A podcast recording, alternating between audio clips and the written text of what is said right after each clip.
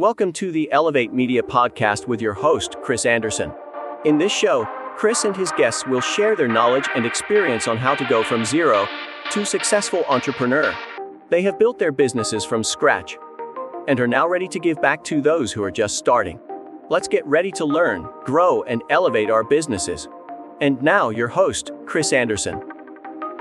Today, we're going to be diving into what is a dynamic microphone and what is a condenser microphone and which one is right for you. So if you want to start a YouTube channel or a podcast or just have better audio when you're creating content, this episode's for you. We're going to dive and break down each of those and then let you decide which one fits your situation best so you can have the best audio possible. All right. So let's start with dynamic. What is a dynamic microphone? A dynamic microphone both are taking sound waves and creating electrical signals from them. It's just the way they do it that make them different.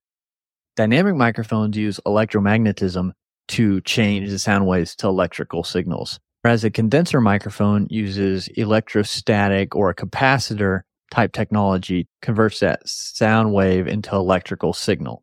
So both are good. It just depends on your setup really. But we're going to break down the pros and cons of both and let you decide at the end. So, some benefits of dynamic microphones. Dynamic microphones, like the one I'm using right now, the Shure MV7, are more durable and capable and rugged because condensers, that little capacitor, is more fragile. And dynamic, they're constructed a little bit more durably than condensers as well. Dynamic microphones also are pretty easy to get started with. You don't have to have fancy equipment to get started. You just plug and play. Like this one has the XLR capability, which is this cord coming in the back here, but it is not needed. You can actually use the USB C cord here going into it into the computer to record straight to the computer if you wanted. So it's pretty plug and play. Dynamic microphones a lot of time are more affordable than condenser microphones dynamic microphones are also more forgiving when it comes to like background noise and the everyday hums that are in your house, especially if you're doing a home studio.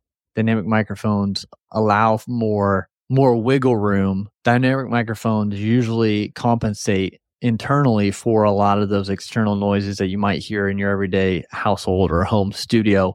Whereas condenser mics, they pick up almost every little sound based on how they're constructed. Some downsides to dynamic mics is that they don't do well with really high frequency and they don't do well with lower level sensitivity as well. But they're a good place for the middle ground and for a lot of people in their situations. But now on to condensers. Some pros for condenser mics is obviously really great quality. You hear shows and singers using condenser mics because of that in a very controlled studio setting where there's not a lot of ambient noise or external noise or little things that might be picked up on the condenser mic. It does really well for vocals as well, singing because of the being able to pick up on higher frequencies. So that's another pro to the condenser mic. Now there are some downsides to the condenser mic as well. They're not as durable as dynamic mics because of how they're built a little bit more delicate to construction than a dynamic mic, so you got to be careful with that. Another downside to the condenser mic is sometimes it causes self noise that'll be picked up on the recording, which is just you might not hear it, but it actually creates noise itself, and that can negatively impact your recording. To use a condenser mic, you'll have to have an external power source to supply it to be able to use.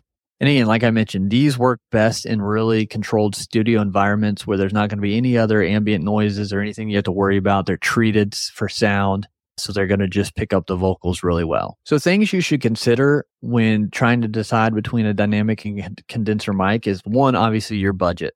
If you're just starting out, just getting into the space, dynamic mics are most of the time going to be more cost effective for you to get started, but you can still get really good quality from a dynamic mic on a budget. But definitely, again, look at your situation. If you have a really good sound treated room and have control over that, then maybe a condenser is a good place to start and you can match that to your budget and needs as well.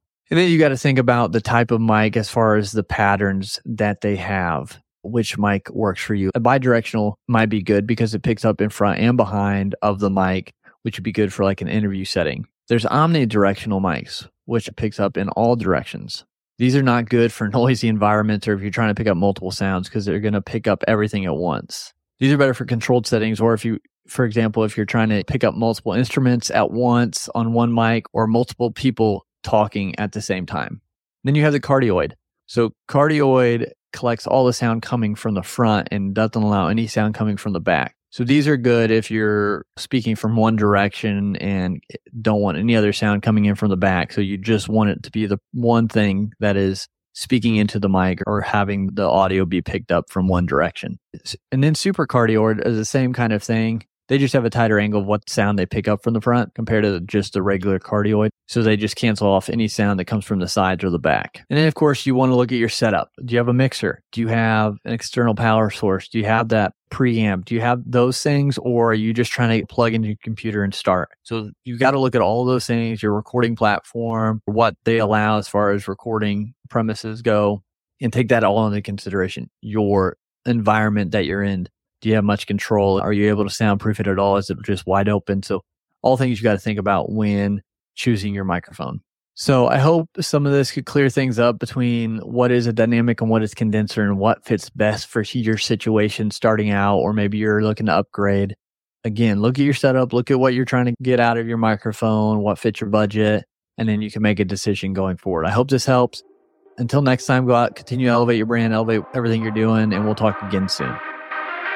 Thank you for listening to the Elevate Media Podcast. Don't forget to subscribe and leave a review.